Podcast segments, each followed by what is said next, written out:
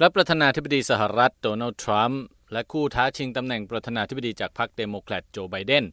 กำลังอยู่ในทิศทางที่อาจสร้างสถิติใหม่ ว่าด้วยการระดมทุนสำหรับค่าใช้จ่ายในการหาเสียงเลือกตั้งประธานาธิบดีที่สูงเป็นประวัติการณ์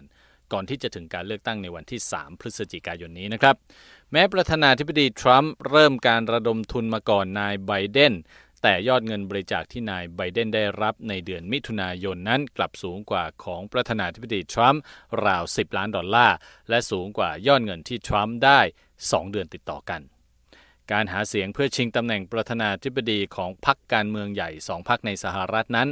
ต้องใช้เงินหลายร้อยล้านดอลลาร์ ตั้งแต่เริ่มประกาศตัวลงชิงตำแหน่ง ไปจนถึงวันเลือกตั้ง ซึ่งใช้เวลานานมากกว่า 1 ปีนะครับ การระดมเงินทุนบริจาคเพื่อการหาเสียงของผู้สมัครชิงตำแหน่งประธานาธิบดีสหรัฐนั้น ถือเป็นความท้าทายสำคัญของผู้ลงสมัครและองค์กรพันธมิตรของพรรคการเมืองต่างๆ เนื่องจากค่าใช้จ่ายสำหรับการหาเสียงเลือกตั้งสูงขึ้นทุกๆ 4 ปี ค่าใช้จ่ายดังกล่าวมีมูลค่าเพิ่มขึ้นมากกว่า 1,000%ตั้งแต่ปี คศ 1980 จนถึงปี 2012 และคาดกันว่าการเลือกตั้งในปี 2020 นี้น่าจะสร้างสถิติใหม่ เป็นการเลือกตั้งที่แพงที่สุดเท่าที่เคยมีมา แม้ว่าการหาเสียงจะถูกจำกัด เพราะการแพร่ระบาดของโคโรนาไวรัสก็ตามนะครับในการเลือกตั้งประธานาธิบดีครั้งแรกเมื่อปี คศ 1788 เมื่อคราวที่จอร์จวอชิงตันได้เป็นประธานาธิบดีคนแรกของสหรัฐอเมริกา ที่เพิ่งได้รับอิสรภาพจากอังกฤษ และเป็นเพียงประเทศเล็กๆ นั้น ค่าใช้จ่ายในการเลือกตั้งแทบจะเป็นศูนย์นะครับแต่ในยุคดิจิทัลอย่างในปัจจุบัน ผู้สมัครแต่ละคนพยายามรณรงค์ในสื่อทุกช่องทาง เพื่อให้ผู้มีสิทธิ์เลือกตั้งกว่า 150 ล้านคนสนับสนุนตน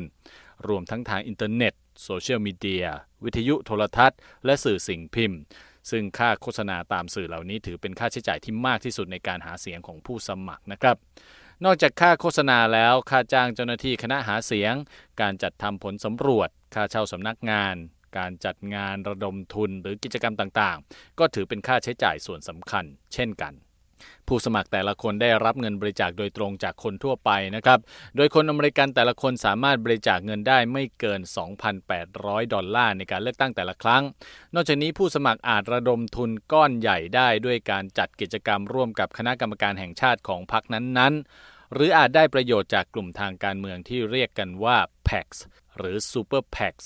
ซึ่งไม่ขึ้นกับองค์กรใด และสามารถให้เงินสนับสนุนผู้สมัครได้อย่างไม่จำกัดสำหรับใช้ในการโฆษณาหาเสียงให้แก่ผู้สมัครคนใดคนหนึ่งนะครับ การใช้จ่ายของภาคธุรกิจเพื่อผลทางการเมืองนั้น มักจะได้รับการปกป้องการตรวจสอบโดยภาคประชาชน และมีจำนวนเพิ่มขึ้นอย่างมากหลังปีคศ